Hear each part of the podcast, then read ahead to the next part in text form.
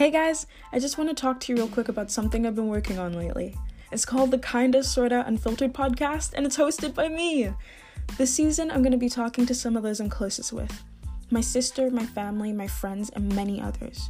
We're going to be talking about the relationships and things that make us who we are, navigating the growing pains, and most importantly, the difficulties, challenges, and joys of being human. What I love about these conversations is that everyone can relate to them. No matter where you are or what you're going through, each topic and issue is universal. My hope is that this podcast can be a place of vulnerability and laughter, a safe place to spark ideas, and a space to sort through the questions we haven't yet found the answers to.